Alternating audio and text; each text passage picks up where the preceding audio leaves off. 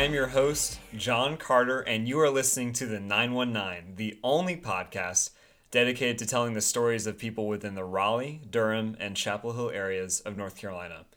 This podcast is all about the over 1.5 million people who live here, whether you lived in the Triangle your whole life or you're a transplant like me. So excited for today's show. I talk with Andrew Keel, a knife designer at Kershaw in Portland, Oregon, and Chris Bolinger, a robotics engineering graduate student at Oregon State. So you probably just heard that and said to yourself, well, isn't this supposed to be about people in the 919? And you'd be correct. But the reason they're on the pod is because these are two really talented guys who grew up in the Triangle, are making an impact somewhere else, and aim to come back to the area one day. If you think you're interesting or you know someone who is making impact and transforming the 919 for the better, let me know. Email me at the 919podcast at gmail.com or connect with the show via Twitter or Facebook. Also, if you're a business owner and want to reach interesting and interested people across the triangle, email me again at the 919podcast at gmail.com. All right, again, I'm hanging out with Andrew Keel and Chris Bolinger. Let's get started.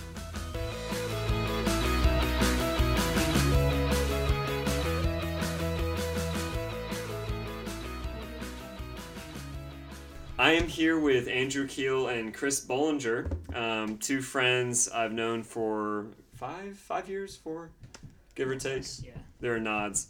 Um, Andrew is a knife designer at Kershaw. And there's a probably a better title.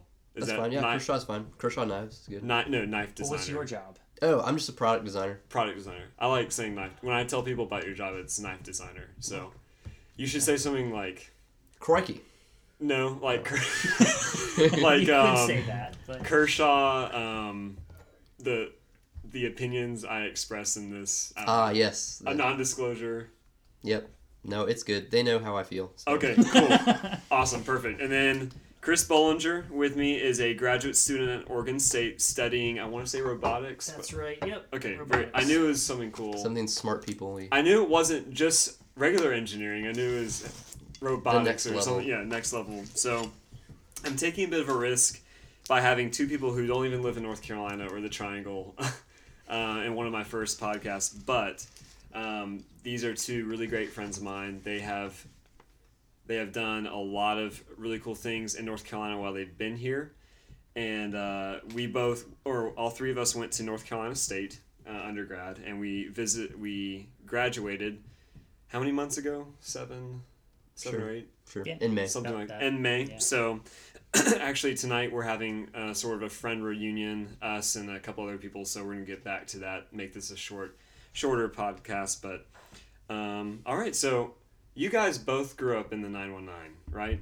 Oh, yeah. Yep. Okay, so Andrew, you've been here your whole life, or Uh, two years in Virginia when I was young, but that's- Doesn't count. Doesn't count. no. no? How how young? Like When I was like four to five. no, no, no, so, okay. like I lived in Virginia too. Oh my gosh, we're in Virginia. Virginia Beach. Oh, But no, I was anyways. I was in the uh, coal country, so Ah. total opposite end of Oh, the other sure. Virginia. Yeah. all good. And Chris, Yeah. you were in. Uh, I was here by four, so yeah, I grew up in Cary. Yeah. Okay, Yep. very Yep. cool. In the 919. Northwest Apex. Very cool. So you've been here your whole life, and it was just obvious, I guess, that you guys would go to North Carolina State, or was that ever in question? No, Yeah. I mean, looked at other schools, but that was definitely my number one choice. Number one, yeah, Mhm. you want to stay in the area. Yeah. Yeah. stay local, in-state tuition. Yeah, Good no, that makes school. sense. Yeah. yeah. So, And I knew you would be there, so uh, did That's you not know? true. You didn't know I was going to be. I had this feeling, you know, like you just kind of know, It's very strong. you know. So Um, okay, so you two did very interesting things, I think, that are different from the normal college experience in that your majors were very interesting. So, Andrew, how about you go first? What did you major in? How did you, or what did you do at state? And then how did you arrive in Oregon? Sure. Yeah. Um, so it's a long story, but I'll keep it short. Um, basically, I studied industrial design at NC State, um, which involved a lot of like honestly a lot of just like skill developing throughout the years. Um, so building the skills in classes like sketching and you know working in in the computer modeling stuff, and then we would have a studio class each year where we would have like projects. So that was really good, and that really kind of I felt like prepared me for like what a regular workflow would be like you know where you have a project and a deadline you have to you know pace to get done by that deadline um, so that was really cool. Um, it definitely involved a few late nights, but um, but I still just like I mean yeah a few you know a few. Just it wasn't every other. yeah yeah, yeah. Every other no it wasn't as bad for me as for many of my uh, my classmates. Um, I had a good thanks to you guys I had a good like life work balance, um, which is pretty rare I would say in design school. But yeah and so then I um yeah I got a job um, designing knives in Oregon and so I uh, moved out there. Yeah, I was a business major, so I didn't study. I know. Just kidding. Um, so Oregon. Um, so you're industrial design, Yes. and so now you design knives. I do. I Were do. you doing that for a while, or you just Uh, wanted to, you just wanted to make knives when you were? Uh... Yeah, that was always kind of you know um, your tastes definitely develop throughout as you're kind of learning more about like what's possible. I went through a phase where I really wanted to design you know like like weapons for movies and stuff like that. Um, and honestly, like designing pocket knives is as far as like in the real world is actually is decently close to that.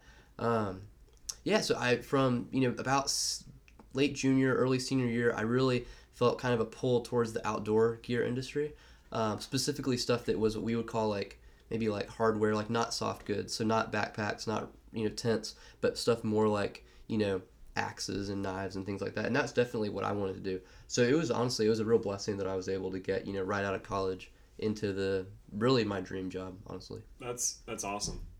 Yeah. And now you're in Oregon. All right, Chris. So same same thing. How did you or what did you do at State, and then how did you arrive in Oregon? Yeah. So I did a uh, an undergrad. I did a double major in computer engineering and computer science, which So are easy. related, but Yeah, he never worked at all. yeah, no. Uh, so, so yeah, double majoring, I guess, was an interesting decision. It was honestly more out of indecision as a freshman than any like coherent thought pattern. So the thought I originally was, did it. The thought was, well, I guess I don't want to do one engineering, so I'll just do two. Yeah, more like I didn't know which one I wanted to do, and so I I thought I uh, I thought I could do both at once because I was arrogant like that as a freshman. Um, so but you but you did I did But pull did. it off. I did pull it off. I don't know if I would recommend it to everybody, but um, yeah. So so then um, I guess starting off in high school, really, uh, we did some competitive robotics. My dad and I, where you'd like uh, like one challenge we did was with soccer, where you would have two robots and you you play like two v two robot soccer. So in high school, like obviously our results were solidly meh, I guess. You know, like the robots moved and sometimes they scored and sometimes they blocked goals, but it was very ad hoc, I guess. And so I knew I wanted to do that more usefully once I had some engineering stuff. And so my thought at first was that there'd be some robotics companies out there and I could probably get a job with one of them uh, after finishing undergrad. But when you when you actually look around at the at the job market, it's uh, master's degrees are very helpful in robotics. So uh, you know, junior year, you start looking around at different positions, and it turned out that Oregon State was a very good program and also a young program, which I was interested in because generally, when you when you look at professors and how active they are and how much they're publishing, especially in the first like three to five years of a professor's career, they are very intense, and so that's fun to be around, especially if you you want to see that happening. And so, young programs have that advantage if they're well funded, which Oregon State's is. So. So um, so I applied there. I applied to a couple other schools, and it turns out Oregon State was the only school I was really excited about robotics and their robotics program that I got accepted to. So Oh, that's okay. where that's where I went So you went from the wolf pack to being a beaver. to a Beaver. Yeah, Okay. yeah. which is So- kind of analogous. Most I didn't know this till I moved out there, but Oregon State is basically the NC State of Oregon, and then U of O, University of Oregon, is basically the Chapel Hill of Uh, Oregon. okay. there's there's So, no Duke really. Go Beavers! Yeah, so no no Duke equivalent. I Not guess. that I know of. No. Not not really. No. Very cool. So a step down in mascot, but that's very cool. very yeah, cool. the, the sports are nothing to write home about. well, I know but, you uh, really cared about sports. yeah. I was not the most loyal fan, maybe, but that's so. all right. Went to maybe two football games, maybe. Maybe. I didn't even know you went to two. I, I might have only been one, but Yeah. yeah. We probably didn't win that. I went to some more basketball games, but yeah, yeah. Very cool. Okay, so robotics. Um, you failed to mention. I don't want to get this wrong, but you did do something with uh, robot cockroaches, right? Yes, yeah, yeah. Okay, that I want to hear about. Okay, that. sure. Yeah, me too. So, so NC State. Part of the reason I didn't uh, didn't didn't end up at NC State for my master's is one they people like to see diversity with your degrees once you move into higher on education. So I was that was one thing I was considering, but also um, at NC State, robotics are used for a lot of interesting things as tools, but there's not as many people researching them directly. And so I wanted to, in undergrad, I wanted to do research because if you don't know if you like research or not when you're going into grad school, that's kind of late to be figuring that out because that's what you're doing all of grad school. So, uh, so I worked in a couple different labs, and one of them was Dr. Um, Edgar Lobaton, and his lab was looking at these robot cockroaches that uh, another professor, um, Dr. Bozkurt, was was building. And so the So I'm, basic- try- hold on, yeah, I'm trying to sure. imagine this. Are you like just household cockroaches or these? Um. So, Like so the thing about cockroaches. cockroaches, yeah, Super exactly, soldier. exactly. So, so the thing about cockroaches is that when you're when you're talking about electronics, they don't have a lot of carrying capacity. So we were using Madagascar hissing cockroaches, which are Fun. much larger. yeah, they're they're great. Um, Sounds like a nightmare. they hiss very loudly. It's a little. Just, you get used to it eventually, but you'll cute. just be sitting in the lab working, and then it'll be like. So um. Wow. Do that again for the mic. Don't do it. yeah. So um. I So bust the mic. yeah. So so they're a little they're a little weird, but they're actually cleaner than like the German cockroaches that wander around our houses and stuff. So, Gotcha, um, gotcha. So that was nice for when we had to handle them to to do things. oh, Um, like actually in your hand. yeah, yeah, like you'd pick them up, like you just um, like you had to put them in the arena where they ran around during experiments and things. So I handled them a couple times. It wasn't my Wow. main job.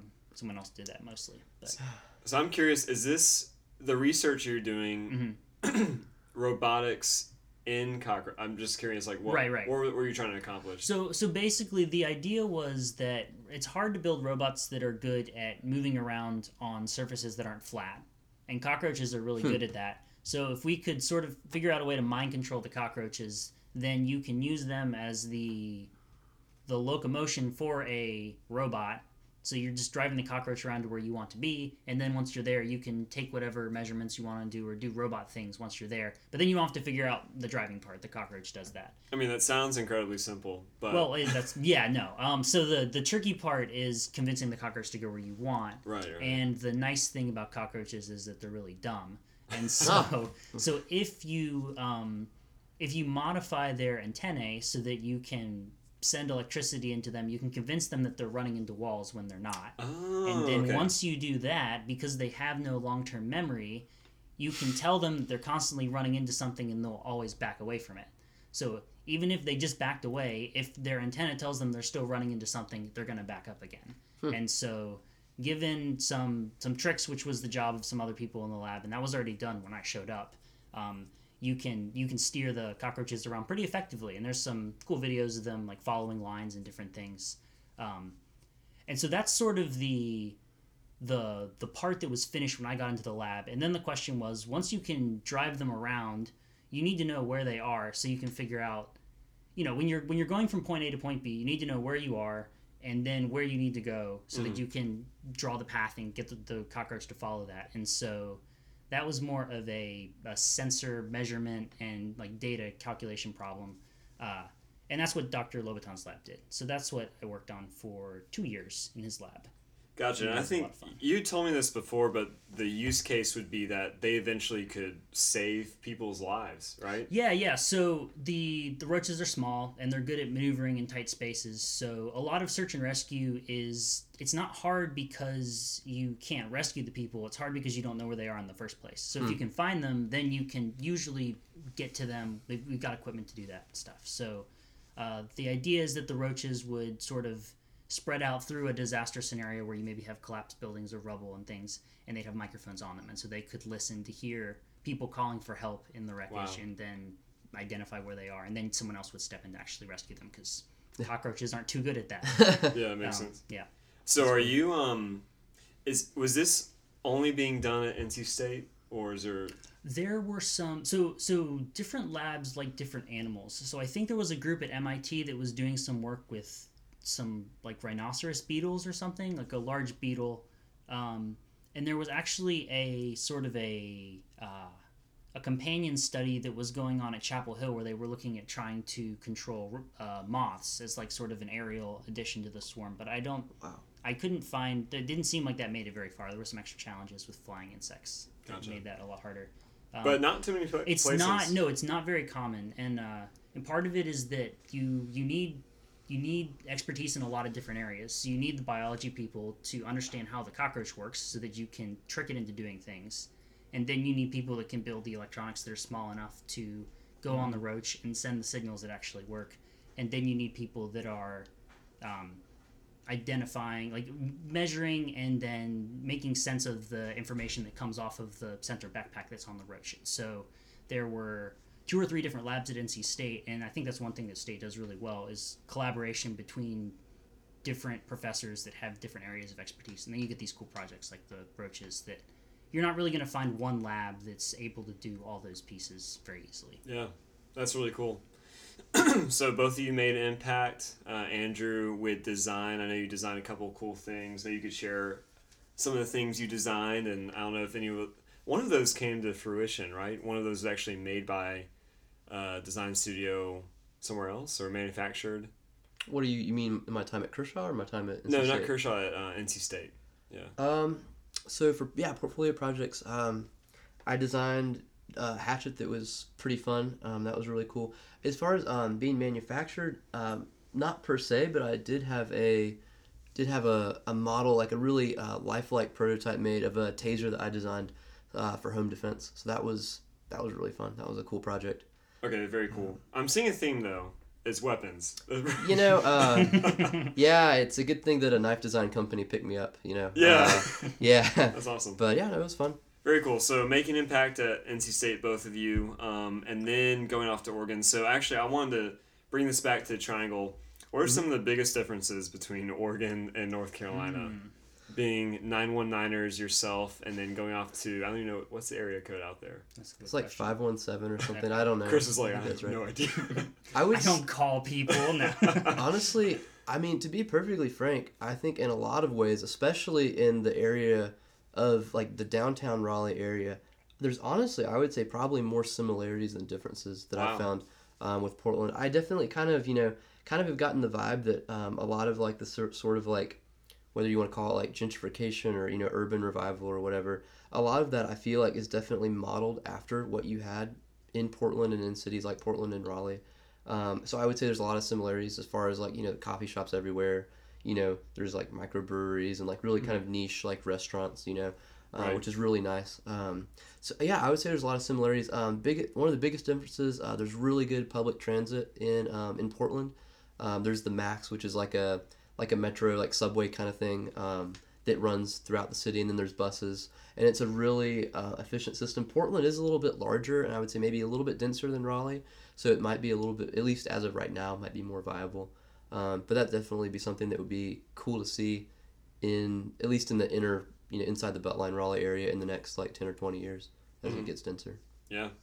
Well, dang, you just had free advertising for public transit. Like yeah something like that Elon Musk can come in here and have a was it? He has build bor- hyperloop to Charlotte. No, his, his company is yeah. the Boring. yeah the, the boring, Boring company. Company, yeah. yeah, yeah. uh-huh. Literally boring. good name for a boring tunnels. yeah. Well, when you're rich, you can have creative names like that and get away with it. So Yeah. that's true very cool. So, Chris, what do you think? Some some big differences between Oregon and North Carolina. Yeah, so I am Corvallis, which is where Oregon State is based, is two two and a half hours south of Portland, and so uh, I think I think the one thing I've noticed that maybe that the area has that I didn't see as much of in Raleigh is there's a lot more ethnic Asian food. Just I guess because of Hmm. the immigrants. Um, I think our Mexican is still better personally, even though they have some good Mexican. And the Triangle. yeah, yeah. uh-huh. Okay, good. Um, Uh, yeah, yeah. I like Mexican food. yeah, no. Um, but uh, You're saying they've got a leg up on. Uh, They might Asian have a leg up on Asian food, but more it's just variety. Where I'd, Yeah. I'd say here we have maybe uh, Chinese, Japanese. I've seen maybe a couple Vietnamese restaurants around here, and over there they identify as like this is from Laos, this is from I can't even like Cambodia or whatever. Like they're, And they're so- actually they actually call it what it is instead of just Asian. yeah, exactly Okay. right. So it's a little less chain feeling maybe. Definitely. but, There's um, fewer chains out there. And Okay, like really.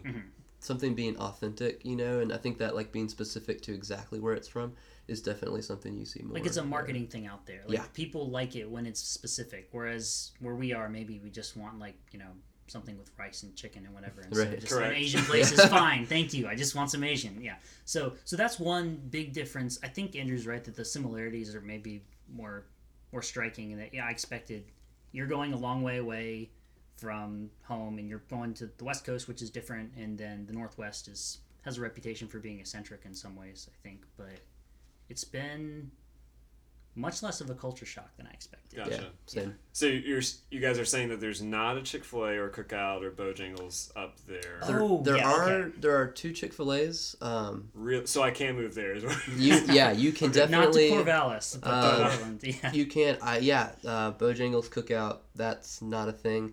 Um, although I will say you know uh, Portland definitely I don't know about Corvallis but Portland definitely makes up for it in that the restaurants they do have there though like they all specialize in something and they're extremely good at what they do. But I mean again you get a lot of that like downtown Raleigh so I, you know Hmm. it's definitely uh, There's definitely some like I don't know if you've seen this thing where like a, a restaurant like there's a shopping center that's getting built and there's a restaurant and they build it to look like a warehouse but it's a restaurant and so you sort of if you're me you have this question of why did they decide to build a warehouse Because and then put hipster, a restaurant right. in it right because it's hipster but that came from Portland when there was some abandoned warehouse that Yeah. used to actually be a warehouse and some dude bought it and put a restaurant in it and everyone thought it was cool So it's, So- it's authentic hipster, but that's like trying to copy. basically Yeah, so, so Okay. then Raleigh has turned itself into Portland a little bit. Yeah, which just cool. it's an interesting. It's It's, interesting to I realize. enjoy the yeah. coffee and the beer, so Yeah. that's that's Yeah, fine. yeah. Yeah. Mhm.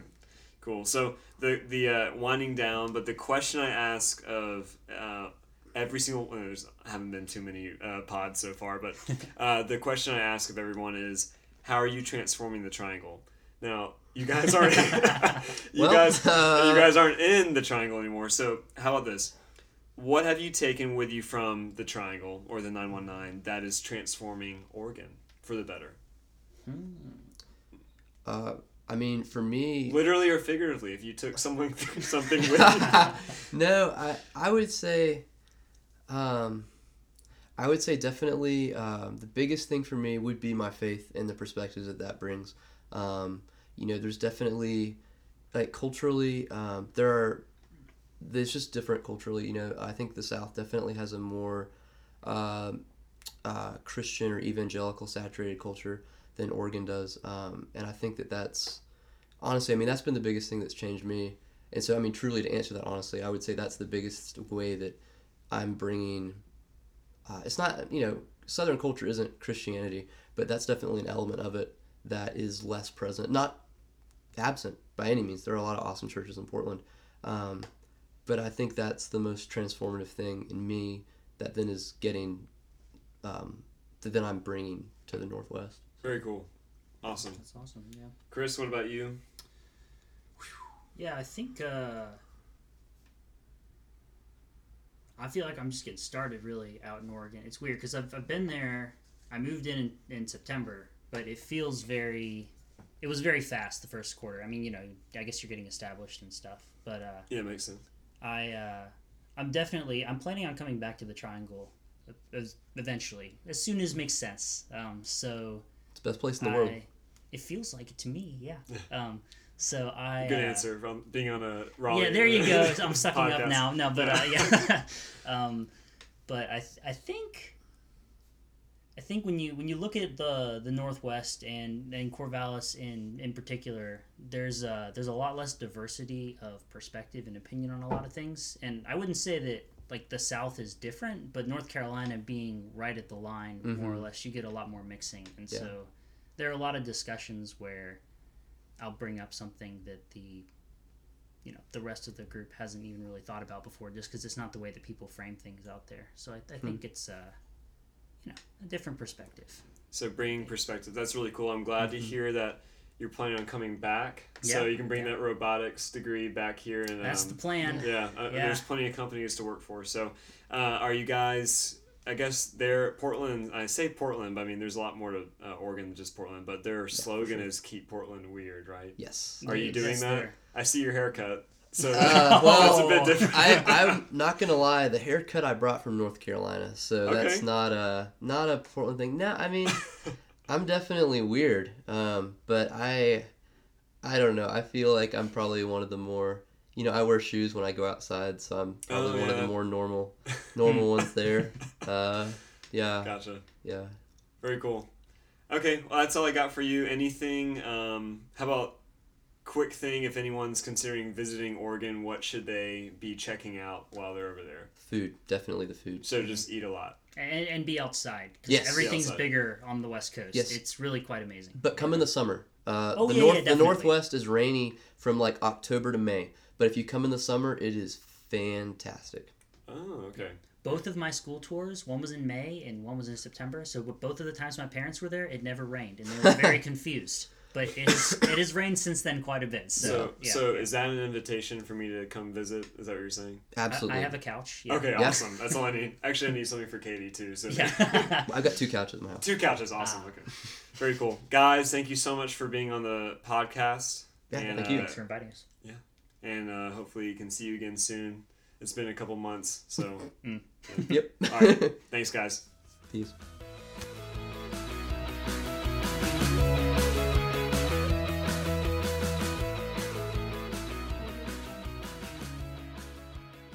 That was Chris and Andrew telling us about their journeys from the Triangle to the West Coast. If you liked it, let me know by leaving a five star rating and connecting with the show via Twitter and Facebook. Thanks for listening.